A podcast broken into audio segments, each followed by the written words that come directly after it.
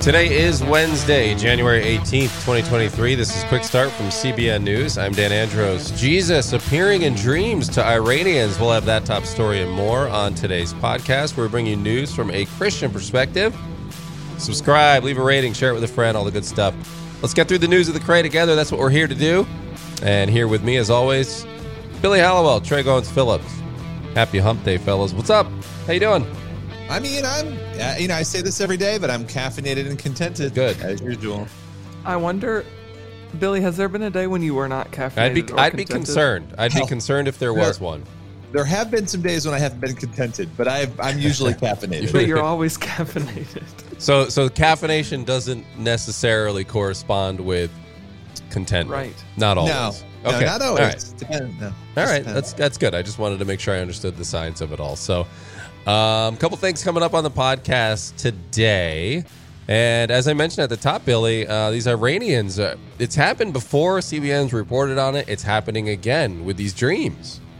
Yeah, I mean, it's wild. Jesus appearing to people in their dreams, and that's sort of the evangelistic moment for these people. Yeah. It's very interesting. Indeed. And then also on the main thing, we're going to be talking the World Watch List. That's coming out today, in which we find out which countries are persecuting Christians at the highest rate. Always an important list. So we'll be talking about that coming up on the podcast. But first, we're going to get through the news here in 90 seconds. Satanism is luring increasing numbers of young people, according to a report in The Telegraph. One of the organizations saying this is true in the UK is called the Global Order of Satan.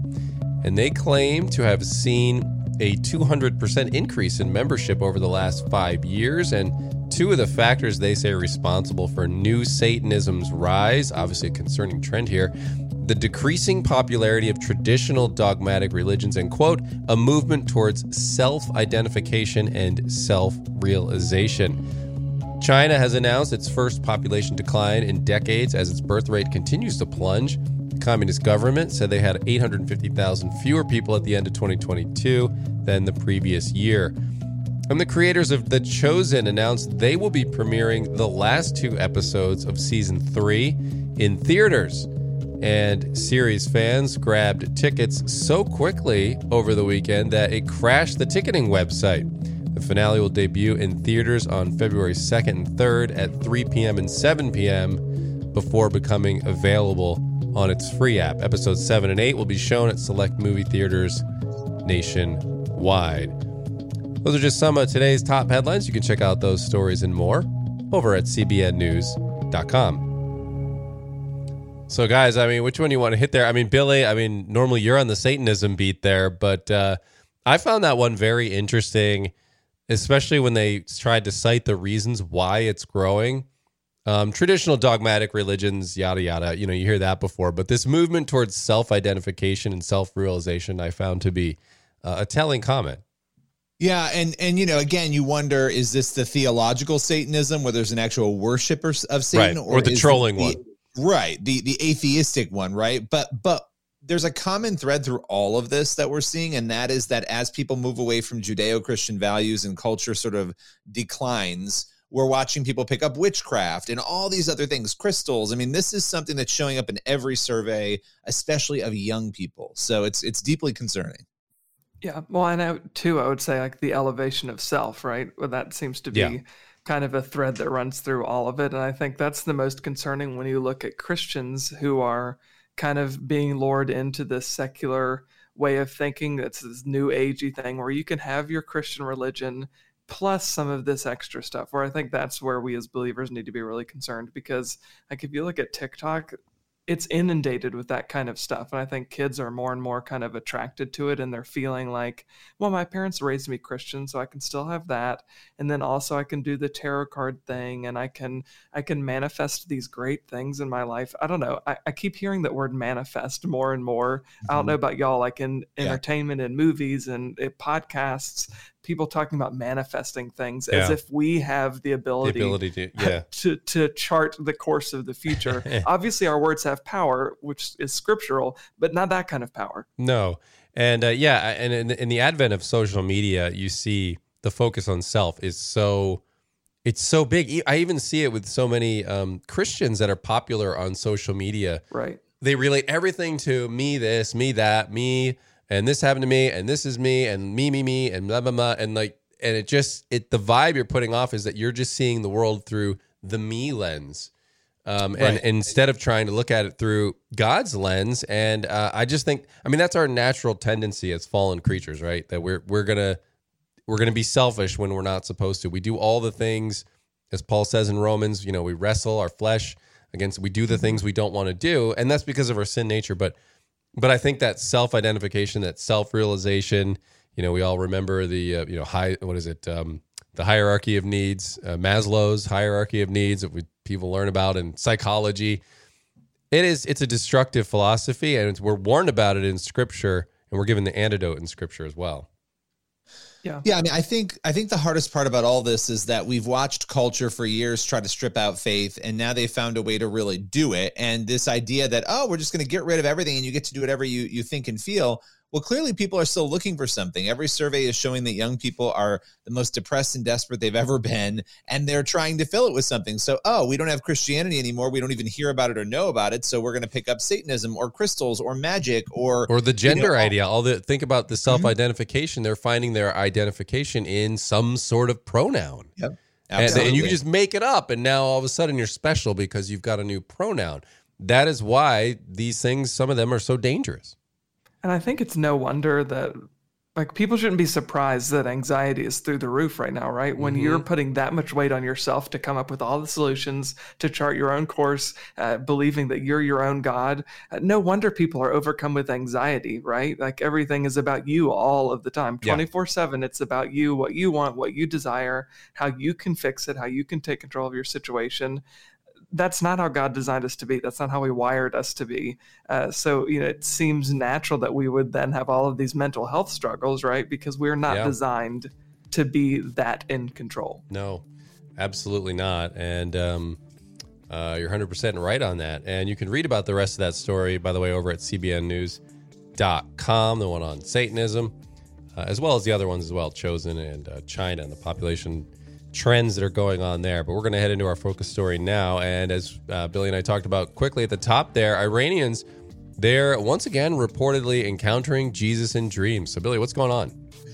Yeah, you know, we sat down with the head of Transform Iran, the Reverend Lazarus Yegnazar, and he was talking about his ministry. He works with underground churches throughout Iran, and it's really a fascinating story, because as he was talking about what goes on there with persecution and all of that, he started to kind of get into the fact that one of the reasons, or one of the things that fuels persecution, is the fact that people have these incredible encounters with Jesus, right? Their entire life is changed, and they can't stop talking about Jesus after they discover who he is. And one of those ways is these dreams or visions of Jesus. And we've heard these stories over the years many, many times of people in other countries who maybe are in restrictive countries, unlike America, where they will see a man who is in a white robe and they'll realize it's Jesus. And that will be their first real encounter with the real biblical Jesus, right?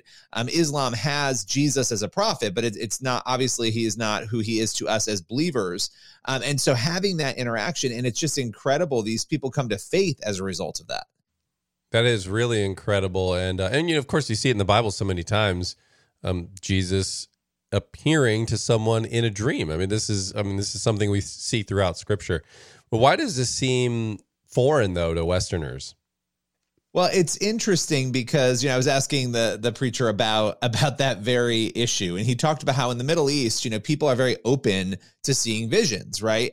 But yet in the West, we want everything, and he used these words. He said, quote, tangible, verifiable, and accountable. Everything has to be that way for Westerners, right? Or we're not interested in it. We want to feel it. We want it to be material. And he just said, again, that's a very different dynamic from what you see in the Middle East. He said people who have a vision or a dream in Iran, they wake up sweating and shaking. I mean, it has a big impact on them. And so it's different ways of looking at the world. But I do think it's a little bit of, you don't want to over-spiritualize everything, but you also don't want to under-spiritualize it. And the tone and tenor really is that maybe Westerners are under-spiritualizing and sort of dismissing, and they're not open to these sorts of revelations. Yeah, it's interesting. And what else do you find notable about Jesus appearing in dreams to these people? Well, I think we have to be very careful because you don't want to believe every single story you hear, right? And you also don't want to jump in and say, well, Jesus definitely appeared to every one of these people, but this has very clearly been a pattern, and we've seen it again in countries that are very restrictive. We've seen it happen very frequently there, and maybe there are other reasons outside of what we just discussed for that. But he did sort of break down some really interesting things about Scripture, right? I mean, how many times does God show up or does an angel show up in a dream in Scripture, right? We see this with, Joseph. We see it, throughout Scripture, that dreams and messages coming that way are something that do happen. And so, it's not out of the realm of possibility. It has happened, and God has given us those real life stories to show us the times he's chosen to communicate in that way.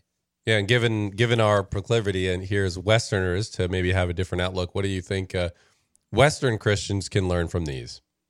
I think it's a reminder to really explore our faith deeper and to make sure that we are actually living with faith and an openness to what is possible. Not that we're, willy-nilly with that or just kind of going all over the place, but that we recognize that maybe there are some things that we restrict because of our approach to faith, because of our material sort of, world that we live in the West. And so I think it's a little bit of a challenge, while also at the same time having that healthy skepticism in terms of not believing every single thing you hear, every single story you hear.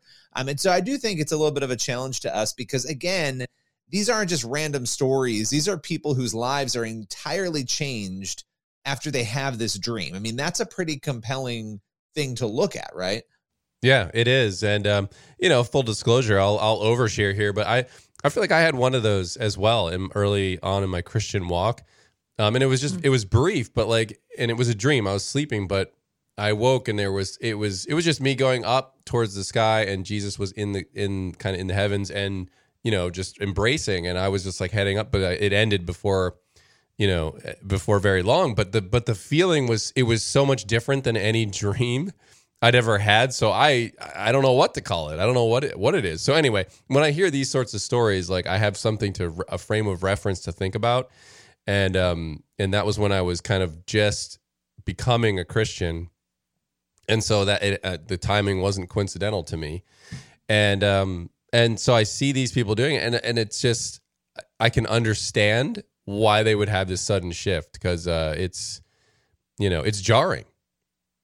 Yeah. I think stories like these are such important conversation starters for us as believers, because it kind of reminds me of maybe some of the denominational differences we have here in the West, right? There are some that's like, well, you're leaning way too into emotion. And then The other side is, well, you're way too intellectual and you're just focusing on the text of Scripture and you're not feeling how the Holy Spirit might be using your emotions. And I think the reality is that the truth falls somewhere in between the two, right? Because the Lord's, he's already spoken to us, and he's spoken to us through his word. So that's how we know that The Lord has spoken. But we also know that the Holy Spirit does impact us in different ways. He reaches us in ways that are unique to us. So I think it's important to, like you were saying, Billy, to find the balance between the two and realizing absolutely the Lord could choose to speak to us in any way. And as long as what we're hearing isn't contradicting the word of the Lord, then maybe that is the Holy Spirit speaking to us, So I think these stories are just really profound because we don't hear them a whole lot in the West, but it's important to remember that God does reach us in really profound and unique ways. Yeah. And look, regardless of what your thoughts are on dreams and visions, if that's what sparks somebody to then turn towards Christ. Now, it shouldn't be the whole basis of their belief, right? Because, of course, we have all kinds of dreams about other things as well that aren't faith-related at all. So, but the fact that then they've now turned and then now they believe, like you said, if they're basing it in the Word of God and God's truth after that, but that was the spurring moment where these dreams jarred them out of it, then great, fantastic, I'll take it, but... they're fascinating stories, nonetheless. Hearing this and hearing these accounts, because you can just see God on the move, and that's something, of course, we always like to see. So, appreciate you bringing that story, Billy. And we are going to take a look now at the main thing and Open Doors World Watch List, as we talked about, such an important tool especially in learning how best to pray for our brothers and sisters in Christ around the globe who are often facing deadly persecution. Well, Trey sat down with the creator of the Watch List to discuss how the list came to be and how he's seen the Lord work among persecuted believers. That's today's main thing. We recently sat down with the creator of the World Watch List, a critical tool designed by Open Doors International and used by so many people around the world, and particularly in the West, so we can know specifically how to pray and advocate for our brothers and sisters in Christ, many of whom are facing daily and often deadly persecution. Weibo Nikolai shared a bit of his story with us, how the World Watch List came to be in the first place, and how the Lord has grown his faith over his many years making it. I'm imagining the difficulty of compiling this kind of information when you're dealing with obviously countries that are whose administrations are hostile toward Christians. You're dealing with closed countries, so there's a lot of complexity there. How did you go about gathering this kind of information and being certain that the information that you were sharing was actually, true to what the situation on the ground was? That has to be a tough undertaking. Actually, yes, it was. But what really helped me was my background, my past. I had joining Open Doors in 1985, working mainly into the former Soviet Union. So just imagine the situation in the 80s in that part of the world. The Iron Curtain was there. Why we called it an Iron Curtain? Because people living at the other side of the fence, they couldn't move out. Travel into countries behind the Iron Curtain was extremely restricted. As a Westerner, you would have access to maybe 2% of the territory of the former Soviet Union. This is before the internet age. It is before social media. All telephone lines are being blocked. For security reasons, me as a full-time employee of Open Doors, I was only allowed to visit the Soviet Union twice every 3 years. So just imagine, and then obviously you had the KGB, the notorious secret service, the intelligence agency of the Soviet Union, which we had somehow to outsmart. So to operate in this particular country, to work on Bible distribution projects, to get data out of the country about Christian prisoners, about how people were doing, was extremely complicated. But frankly, it was a fantastic training ground when in the 90s we became much more global and started to do research on a global level. The methods I had been trained in the 80s working in the former Soviet Union, I could apply in data gathering on a global level. And with all respect, even though a lot of countries are very unstable nowadays, the intelligence services are not that well organized as the KGB once was. And at the end of the day, we rely upon the Lord. There's always a way when we trust upon him and we're trying to do a good job in his kingdom. Could you tell us maybe a little bit about what practically that looks like for you to rely on the Holy Spirit as you do this kind of work, which, as you just outlined, is dangerous work? Oh, many examples, but just to pick one, I remember I was heavily involved in a Bible operation into an extremely closed country in the Middle East. And I had been receiving information about a brother based in this country that he could organize Bibles from a neighboring country into his country. And because of the need of Bibles in this country, it was a special opportunity. So I flew in from my home country in the Netherlands into this third country in the Middle East to meet with him. And first you're trying to figure out, is the guy for real? Can I trust him? Is he a genuine believer? And he was a beautiful brother in Christ. And then the next step is you talk about operations. Okay, what can you do? Where to bring the Bibles, where to store the Bibles, how to distribute the Bibles. And within seconds, I find out that he is just having an idea, but he's having no real opportunities. And I'm so disappointed. I've made all this trip to meet with him. I'm very, very busy. It's costing money. I've paid for his trip. It's a risk for him to meet with him and then go back to his home country because he's a Muslim convert. He will be in danger there. I was so disappointed. What can you do? He is still a brother in Christ. He's living in a tough country. So I decided to remain polite and just spend time with him and try to encourage him. But I was at the same time very, very frustrated. A couple of hours later, we were drinking tea. He's looking at me. He says, you know what? It's one thing to bring Bibles from outside of my country into my country, but one of my best friends happens to be a printer. I could ask him if he could print Bibles in my country. I said, Are you serious? That's a life-threatening thing. He said, oh, no, he's a good friend. I can talk to him. That's what he did. And 2 weeks later, we could start a Bible printing operation in one of the most closest Islamic countries in the world. And it went on for several years. It was a tremendous blessing. So to me, the Lord was clearly there. I mean, I had come to visit him for a certain purpose. The purpose fell through, but God replaced it by a much, much better option. And it worked out fantastically. How have you been encouraged also as a believer? You said, of course, that the Lord is continuing to grow his kingdom. Maybe give us an example or two of how you're seeing that happen.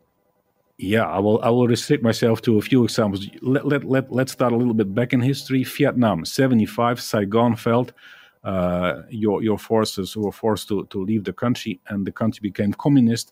And a dark era started for the body of Christ in Vietnam when you would look at it from a freedom of religion perspective.